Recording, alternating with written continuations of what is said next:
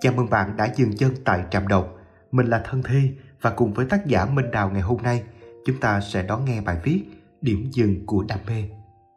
Có lẽ sự tử tế nhất bạn có thể làm cho đam mê của mình là đừng kiếm tiền bằng nó.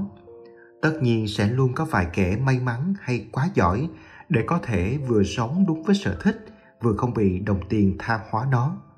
Nhưng với phần lớn, khi phải phục vụ cho ham muốn cho người khác – bạn sẽ luôn phải hy sinh mong muốn của mình.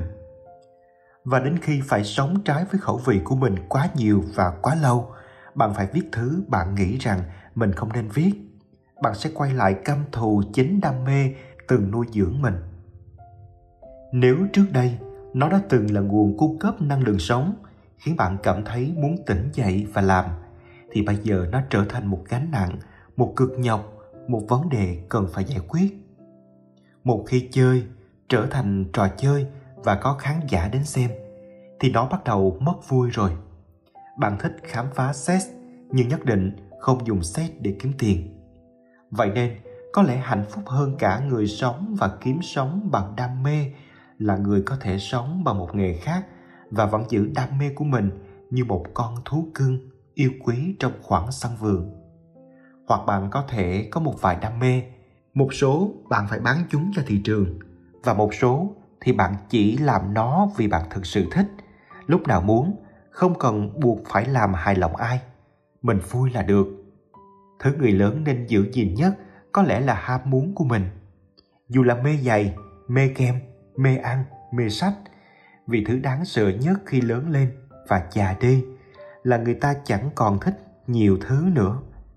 Không phải thế giới bớt vui vẻ mà lòng họ trở nên dần lạnh nhạt. Thử hết rồi, biết hết rồi làm mãi rồi, nên chán rồi. Giống như bạn còn ăn ngon, vì còn cảm giác thèm ăn. Chúng ta còn yêu đời, hoặc ít nhất không chán đời. Vì những đam mê với cuộc đời của ta còn chưa bị suy thoái, khô héo hay mất lửa.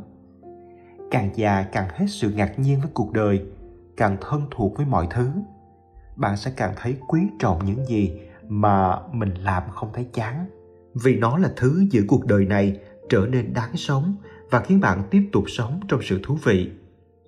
Bởi thế, nếu bạn không đang làm công việc mình yêu thích và muốn chuyển hẳn sang việc dùng đam mê của mình làm cần câu cơm, bạn có thể dừng lại một chút để thử xem liệu có đáng hy sinh những ham muốn ít ỏi còn lại của mình đi không? Bởi càng lớn chúng ta càng mất đi khả năng hứng thú với nhiều thứ.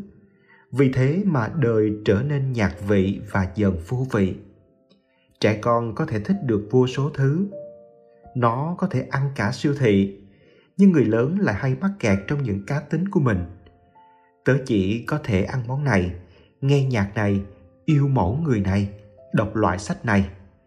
Rất rất rất khó để ngạc nhiên với chính mình trừ khi bạn sẵn sàng cởi mở các khuôn khổ do chính mình lập ra vì các đam mê của chúng ta vừa là ngôi nhà nuôi dưỡng nhưng vừa là nhà tù giam cầm nếu bạn chỉ có 10 món ăn yêu thích nhất thì bạn sẽ bị mất sự phấn khích với một ngàn món còn lại.